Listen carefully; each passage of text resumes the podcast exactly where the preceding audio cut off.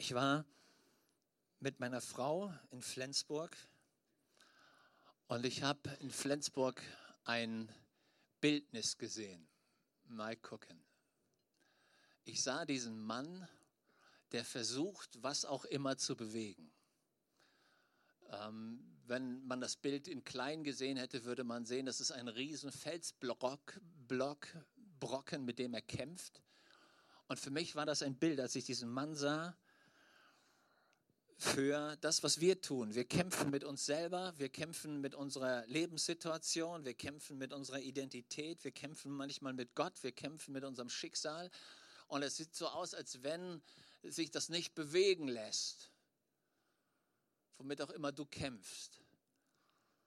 Und es sieht dann aus, als wenn wir immer in der Niederlage sind. Und ich habe dieses Wort Niederlage hoch und runter, hin und her buchstabiert und habe festgestellt, wenn du die Buchstaben umstellst, kommt der Geniale raus. Ist dasselbe Wort, sind dieselben Buchstaben und völlig anderer Sinn. Und ich wünsche dir, dass du das heute Morgen verstehst, dass vielleicht das, was du als deine ganz, ganz große Niederlage siehst, vielleicht der genialste Moment ist, den Gott dir je geschenkt hat. My Story. Vielleicht ist das deine Story, deine Lebensgeschichte, wo du sagst, ja, das stimmt. Ich habe immer gedacht, ich kämpfe mit so vielen Dingen im Leben und ich bin immer der Verlierer. Ich habe immer die Niederlage. Und vielleicht ist Gott heute Morgen unterwegs, um dir zu sagen, das wird der genialste Moment deines Lebens, wenn du verstehst, dass Gott einen Riesenplan für dich hat. Ihr könnt das Bild ruhig wieder wegmachen. Als Kind habe ich das geliebt, Marvel-Comics zu lesen. Wenn irgendeiner von euch nicht weiß, was Marvel-Comics sind, ist nicht so schlimm. Heute liest man die nicht mehr, heute werden die verfilmt. Ich war meiner Zeit mindestens 40 Jahre voraus. Und mein Favorite war Batman. Ich mochte diesen dunklen Typen, der die Superschurken alle jagt. Und als ich so sieben Jahre alt war, begeistert gelesen, habe ich mir eine schwarze Decke genommen, bin auf unser Scheunendach geklettert, spürte die Superkräfte in mir und bin fröhlich runtergesprungen, um festzustellen, dass die schmerzhaften Verletzungen daher rührten, dass meine Superkräfte noch nicht so ausgebildet waren. Und vielleicht habt ihr das auch festgestellt in eurem Leben, dass es Träume gab und eine riesen Kluft zwischen Fantasie, Wünschen und tatsächlicher Realität.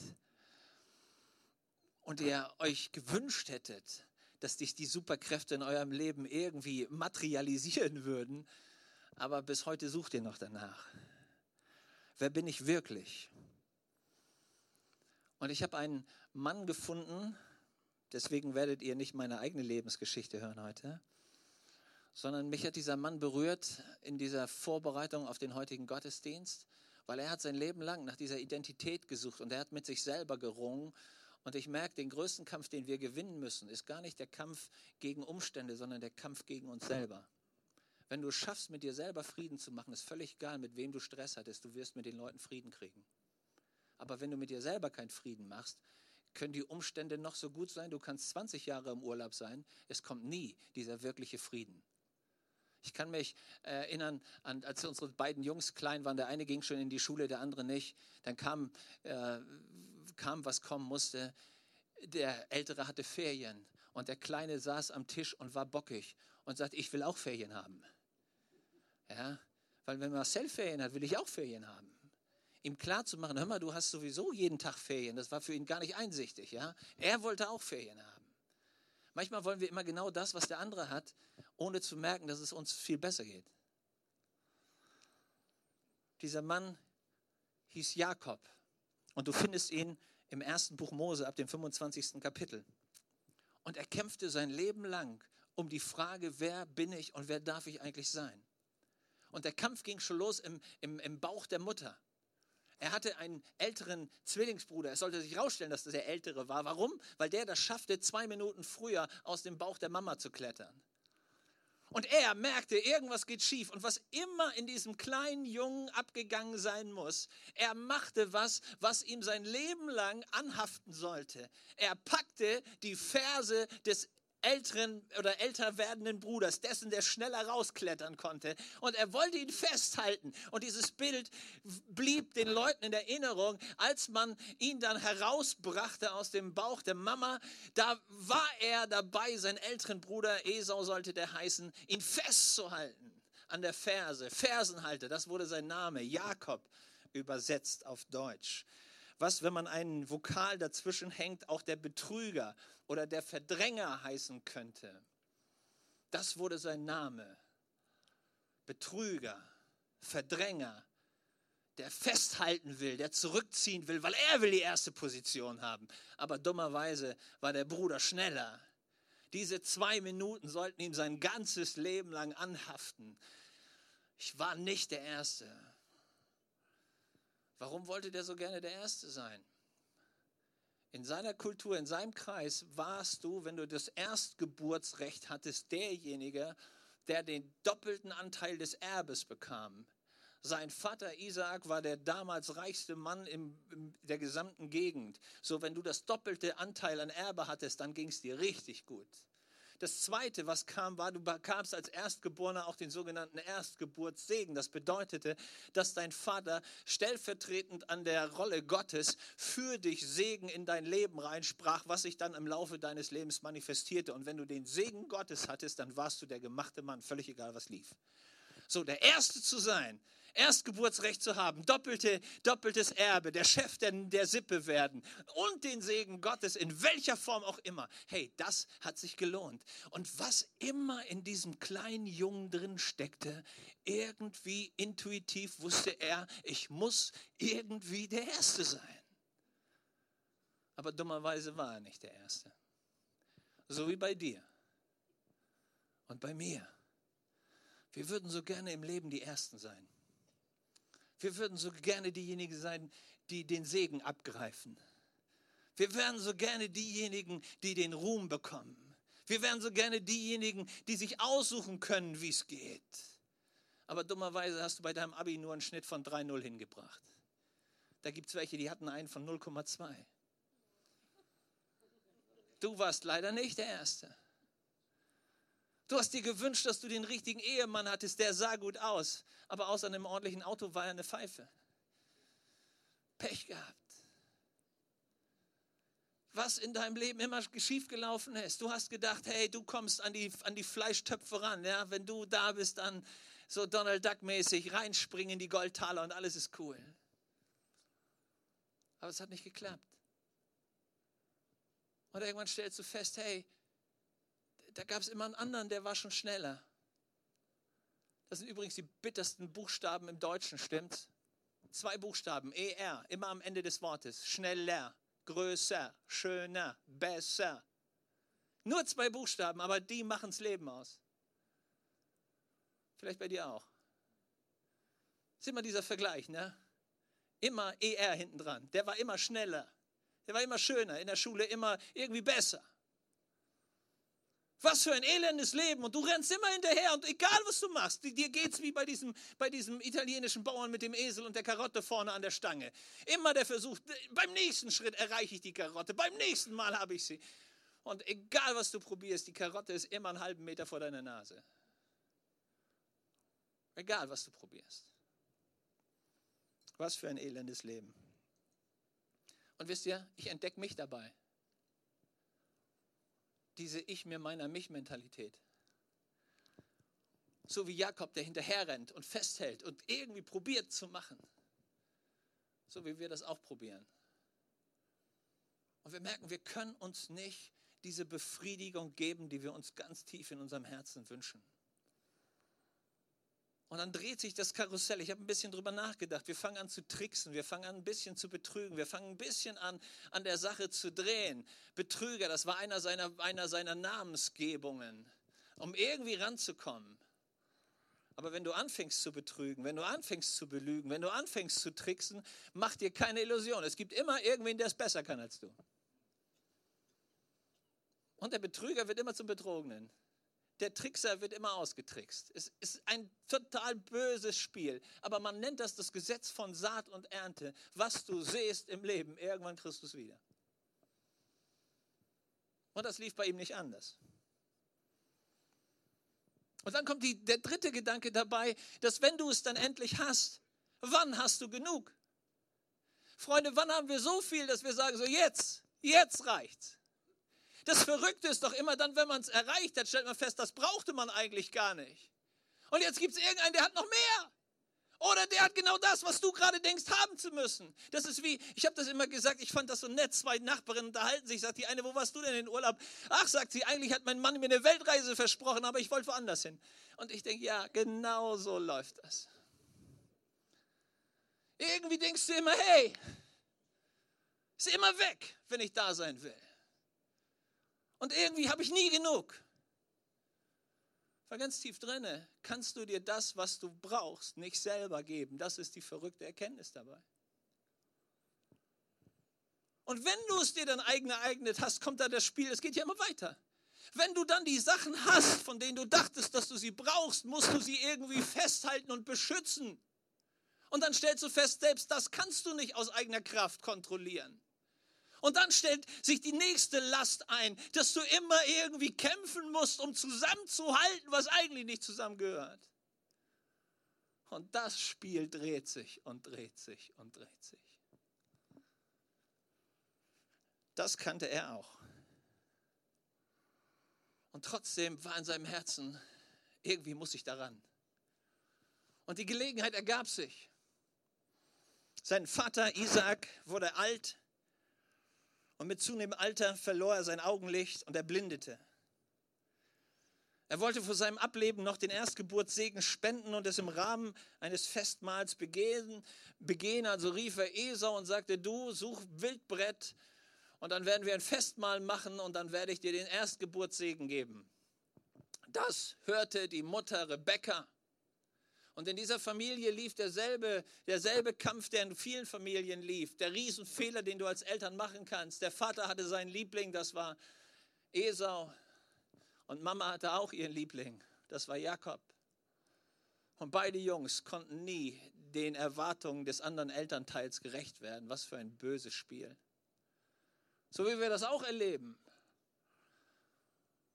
Da merkt der eine, dass er nie das Herz von Papa erreichen kann und der andere merkt, ich kann nie das Herz von Mama erreichen.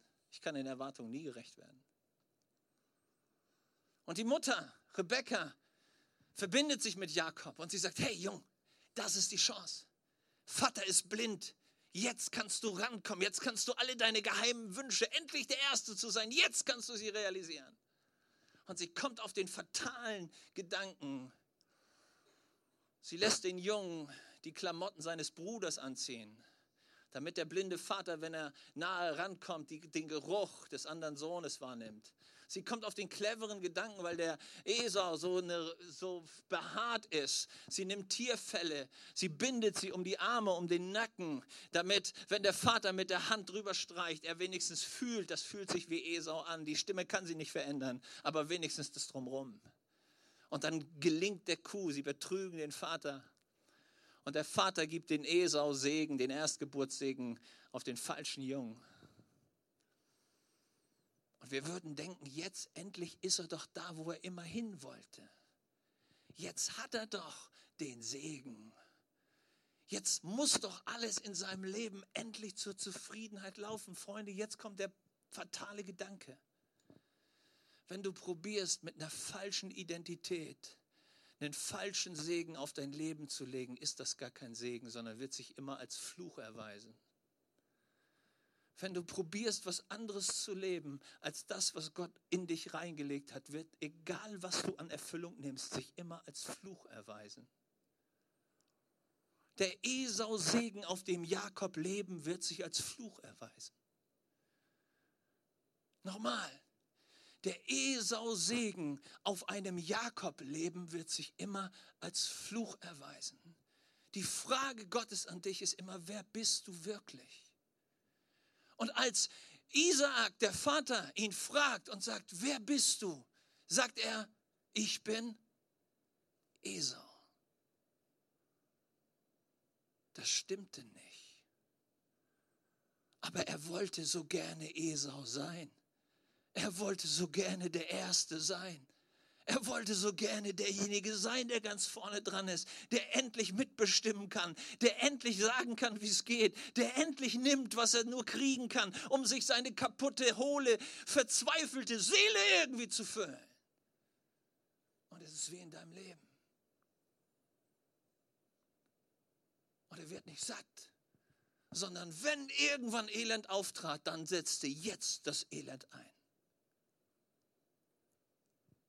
Und er kam von einem Albtraum in den nächsten. Hey, warum versuchst du jemand zu sein, der du nicht bist? Warum versuchen wir immer vorzutäuschen, irgendwer zu sein, wer wir eigentlich nicht sind? Vielleicht liegt es daran, weil wir so gerne von Menschen Wert zugesprochen bekommen wollen, die in unseren Augen besonders wichtig sind. Vielleicht liegt es aber auch daran, weil wir uns unser Leben lang minderwertig gefühlt haben und uns immer danach gesehnt haben, dass wir irgendwie doch besser wären, doch wichtiger wären, doch erfolgreicher wären, doch irgendwie mehr Wert hätten, als wir uns zusprechen. Und deswegen tricksen wir. Kann man übrigens auch als frommer Christ, dann tut man, als wenn man geistlich wäre. Wir werden dann geistlicher als die anderen. Wir sind frömmer als die anderen. Wir geben natürlich mehr Zehnten wie die anderen, ist klar. Aber ehrlicherweise stimmen wir nicht. Wir sind nicht echt. Wir sind Schauspieler. Und ich merke, es gibt mindestens drei Varianten von mir. Die erste ist der normale Alltags-Matthias. Mit all seinen frustrierenden Schwächen und ein paar Stärken vielleicht. Aber dann gibt es den Traum Matthias. Wer den kennenlernt, möchte ihn heiraten oder wenigstens zum nächsten Bundeskanzler wählen. Das ist mein Lieblings-Matthias. Dummerweise ist er nur im Traum da.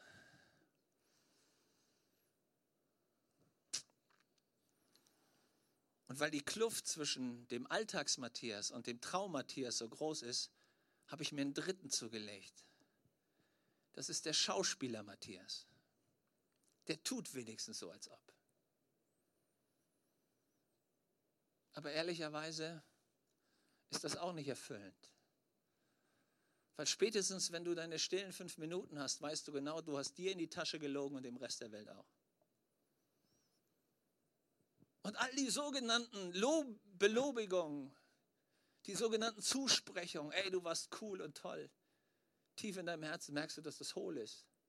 Weil das ist gar nicht deine Identität. So bist du gar nicht. Das ist nur der Schauspieler. Und du merkst, dass alles das, was du dir in dein Leben reinholst, am Ende sich immer unecht und falsch anfühlt. Weißt du, worüber ich rede?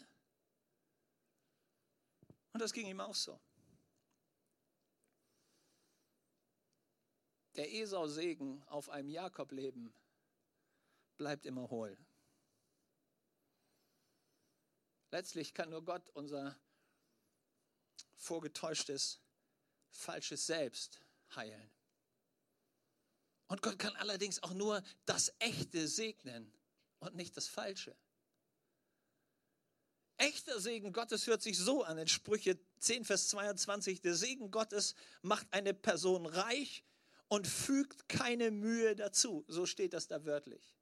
Der Segen Gottes macht reich und fügt keine Mühen hinzu.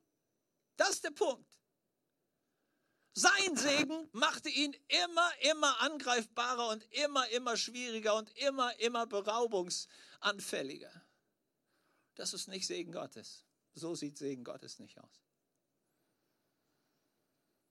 Seine Hoffnung war, wenn er endlich wie Esau wäre, dann wäre alles gut dann endlich würde Glück kommen, dann endlich wäre Erfüllung da, dann wäre endlich die Leere raus, die Unzufriedenheit wäre raus, dann würde endlich sich dieser tiefe Friede, diese satte Zufriedenheit sich einstellen. Stattdessen nahmen die Probleme an Intensität zu und irgendwann wurde ihm klar, bei diesem Lebensstil belüge ich mich selber. Und er kam zu einer Riesenerkenntnis. Wenn er will, dass er wirklich findet, wer er ist, muss er an den Ursprung zurück. Muss er sich seinen Lügen stellen? Muss er sich seinen Betrügereien stellen? muss er sich seinem Bruder stellen, seiner Familie stellen. Und der Mann hatte eine Scheißangst. Weil der Bruder kam schon mit 400 Kriegern ihm entgegen. Das ist auch spannend, stimmt's? Mit all den Dingen, mit denen du keinen Frieden innerlich geschlossen hast, die kommen irgendwann in breiter Phalanx auf dich zu. Und wo immer du weglaufen wolltest, mach dir keine Illusion. Irgendwann kommen sie alle wieder. So, sei schlau und stell dich lieber von vornherein deiner Geschichte.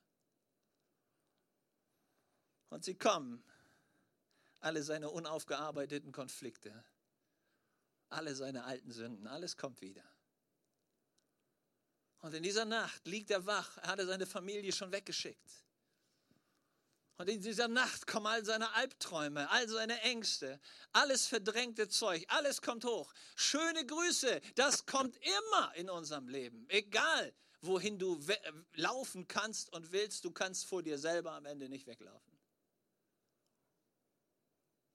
Und jetzt kommt der clevere Punkt. Während er sich mit seinen Albträumen mitten in der Nacht auseinandersetzt, kommt plötzlich ein unbekannter, unheimlicher Mann und packt ihn mitten in der Nacht. Kannst du dir diese Horrorszene vorstellen? Du bist schon seelisch auf, der, auf dem absoluten Limit deiner Kapazität. Du liegst da ganz alleine. Du weißt, das wird die größte Herausforderung deines Lebens, deinem Bruder, den du um alles betrogen hast, den du ums Leben betrogen hast, ihm in die Augen zu gucken. Und dann kommt nachts jemand und packt dich. Und der kämpft mit ihm und alle seine Schlichen und Tricks und Tücken und Betrügereien und Lügereien und was immer er sich im Leben angeeignet hatte, um irgendwie durchzukommen, nichts davon greift. Sondern der Typ hält ihn im Griff und hält ihn fest und lässt ihn nicht los. Und egal wie er zuckt und zockt und was immer er tut, der hält ihn fest. Und irgendwann, er ringt mit ihm die ganze Nacht, Stunde für Stunde. Und seine bisherige Lebensphilosophie war, irgendwie komme ich schon durch. Aber bei dem nicht. Der hält ihn fest. Und als der Kampf überhaupt nicht mehr weiterzugehen scheint, kommt dieser Unheimliche, berührt seine Hüfte und Kampf, der Kampf ist fertig.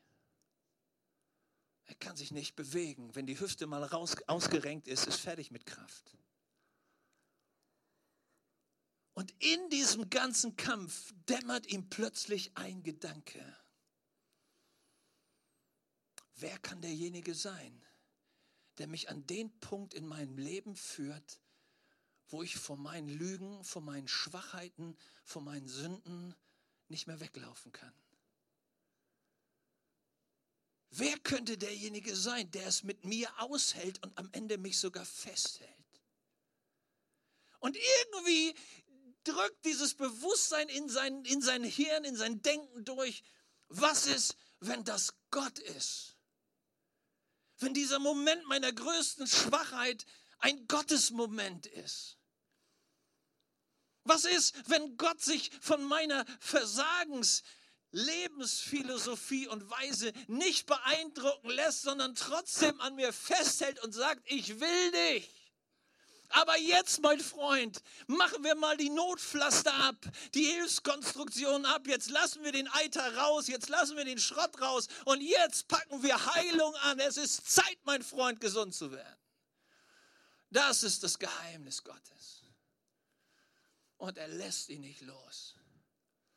Liebe Freunde, das ist der Punkt, wo wir irgendwann in unserem Leben durch die Liebe Gottes hingeführt werden, ehrlich zu werden mit uns und zu sagen, Gott, das stimmt. Ich bin ein Schauspieler. Ich bin ein Betrüger. Mein zweiter Vorname heißt auch Jakob. Das ist der beste Moment deines Lebens. Und er hängt an Gott. Und er weiß seine ganze falsche Identität, seine Wunschidentität, sein ewiger Versuch, Esau zu sein. Er kann es alles loslassen, weil das hat ihn nie weitergebracht. Und jetzt kommt der Punkt, der mich, der mich begeistert. In diesem Erkennen seiner eigenen Schwäche, in diesem Erkennen seiner eigenen Bedürftigkeit, in diesem Bekennen seiner, im Erkennen seiner eigenen Sündhaftigkeit, seines gesamten Lügenkonstrukts, packt er die Chance seines Lebens beim Schopf und sagt plötzlich zu diesem unheimlichen, Unbekannten, der mit ihm gerungen hat und ihn immer noch hält, er sagt, ich lass dich nicht. Ich liebe diese Szene. Er sagt, ich lass dich nicht. Du segnest mich denn. Wer hielt hier wen? Mir gefällt das. Er ist völlig ohne irgendeine eigene Kraft. Seine Hüfte ist ausgerenkt. Er kann gar nichts machen. Und er packt die Chance beim Schopf. Er ist am tiefsten Punkt. Tiefer geht nicht. Und er sagt, hey Gott, aber jetzt, jetzt muss ich dich halten. Was für eine verrückte Geschichte. Hast du den Satz verstanden, den er sagt? Ich lass dich nicht, du segnest mich denn. Hast du das mich verstanden? Er hat was verstanden. Ich will nicht mehr Esau sein, sondern Gott, wenn ich irgendeinen Segen brauche, dann braucht der Jakob, der Betrüger, der Versager, die Niete, der Elende, der braucht Gnade. Gott, ich bin ehrlich genug mit mir selber und ich bitte dich, komm mit deiner Gnade in mein Leben.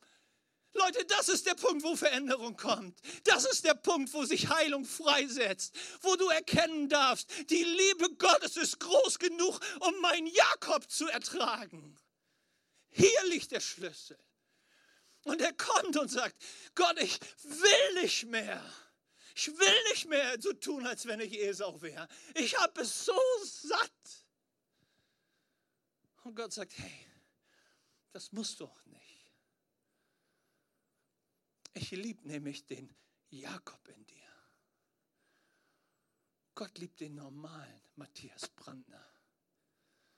Er liebt nicht den Wunsch Matthias. Und er liebt auch nicht den Schauspieler. Aber den, der ehrlich ist, dem gibt er Gnade. Das ist, warum die Bibel sagt, der Demütige, der kriegt die Gnade, dem Stolzen widersteht Gott. Und er steht hier. Und hast du gehört, was Gott ihn fragt, nachdem er um den Segen gebeten hat? Dann fragt ihn Gott und sagt, mein Freund, wie heißt du? 21 Jahre später, als damals sein Vater ihn gefragt hat, wie heißt du, hat er geantwortet, Esau. Gott geht 21 Jahre mit ihm zurück an denselben Punkt. Und er fragt ihn wieder dasselbe und sagt, hör mal, mein Freund, wie heißt du? Willst du dich weiter selber belügen? Willst du dich weiter in deiner Pseudo-Wirklichkeit wiederfinden wollen? Willst du weiter so tun, als ob? Willst du weiter irgendwem hinterherlaufen? Oder willst du anfangen, ehrlich mit dir zu sein? Und die Antwort gefällt mir. Nach 21 Jahren hat er die Lektion gelernt und sagt, ich bin Jakob. Und das ist der Punkt, wo Heilung beginnt. Wenn du aufhörst, vor dir wegzurennen. Wenn du aufhörst, mit dir selber Spielchen zu spielen. Bei Gott darf ich ehrlich sein. Gott ist nicht geschockt von meiner eigentlichen Natur. Und alles, was ich erkennen muss, ist, ich bin Jakob. Und Gott liebt Jakobs. Das ist der Riesengedanke. Gott liebt Jakob-Typen. Und das, was er in dir verändert, verändert er nicht deshalb, weil du dich so toll präsentieren kannst, sondern weil du wahrhaftig geworden bist. Nachdem er bekannt hat, ich bin Jakob, nachdem er den Mut hatte, sich selber klar zu sehen, zuzugeben, wer er eigentlich ist, kommt der Höhepunkt der Geschichte. Gott sagt zu ihm, ab heute heißt du Israel. Gott gibt ihm einen neuen Namen. Israel heißt auf Deutsch übersetzt Sieger durch Gott. was er immer wollte, was er mit eigenen Mitteln immer irgendwie reinziehen wollte in sein Leben. Endlich der Erste zu sein, der Sieger, der, der weiß, wie es geht, der es schafft, der mit Power vorankommt. Nie alleine hingebracht. Weil die Gnade im Leben zu gewinnen, wird dir nur von Gott geschenkt. Das, was du immer suchst, diese Bestätigung, die du brauchst in deinem Herzen, dass du gut genug bist, die kann dir nur Gott schenken. Dieses Bewusstsein, obwohl ich ein Sünder bin, bin ich ein geliebtes Kind Gottes. Das gibt dir nur die Gnade Gottes selber. Und das ist das, was du entdecken kannst. Und das ist, was er entdeckt. Wenn Gott in mich reinkommt, werde ich das beste Ich, was ich je sein könnte. Das ist das Geheimnis. Das beste Ich, das du je sein kannst, passiert nur dann, wenn du begreifst, dass du durch die Liebe und Gnade Gottes sein Kind sein darfst und aus seiner Fülle nimmst du jeden Tag, was sagt die Bibel, Gnade? Um Gnade? Um Gnade. Das ist der Grund, warum wir diesen Psalm so lieben, wenn es heißt, der Herr ist mein Hirte. Und wenn du diesen Hirten hast, dann füllt er den Mangel aus, den du dir selber nie ausfüllen kannst. Das ist der Grund, warum wir diese Begegnung brauchen, wo wir vor unserer eigenen Schwachheit und Sünde und Mangelhaftigkeit nicht mehr wegrennen, sondern sagen, so bin ich. Aber die Gnade ist an meinem Leben nicht vergeblich, weil Gott an mich glaubt. Er glaubt an Jakob. Und er macht aus Jakob Israel. Aber nur, wenn du für dich an diesen Punkt kommst, wo du zugeben kannst, jo, ich bin Israel. Nein, ich bin, ich würde immer so gerne Israel sein wollen. Lass mich abschließen mit diesem Gedanken. Gott wird in der Zukunft sich immer vorstellen. Und immer wenn er sich den Menschen vorstellt, sagt er, ich bin der Gott Abrahams, ich bin der Gott Isaaks. Und jetzt kommt's. Jetzt kommt's für alle Insider. Wie heißt der dritte Name? Ich bin der Gott. Hey, hast du das verstanden? Gott sagt nicht, ich bin der Gott Israels, sondern ich bin der Gott Jakobs. Ich stelle mich zu dem Betrüger. Ich stelle mich zu dir mit deiner schwarzen, dunklen Seite. Ich stelle mich zu dir mit deiner Niederlage. Und ich schäme mich nicht, mit dir im selben Namen genannt zu werden, weil meine Liebe und Vergebung und Gnade ist groß genug für dich. Hey, Gott sagt, ich bin der Gott Jakobs. Hey, wenn Gott sich zu dir stellen kann, dann darfst du sagen, Gott, dann lerne ich auch zu mir zu stehen. Wenn deine Liebe groß genug ist und du dich nicht für mich schämst, dann kann ich auch aufhören damit. Die Gnade ist groß genug. Hey, das ist, was der Geist Gottes versucht dir zu sagen. Es ist genug Gnade da. Hör auf, dich zu verstellen. Hör auf so zu tun, als ob. Auf deine falsche Identität kann der Segen Gottes nicht kommen, sondern Jakobs Segen kommt auf Jakob. Und auf Esau kommt Esau Segen. Die Gnade ist groß genug. Und als er das für sich entdeckt, da hört der Kampf auf.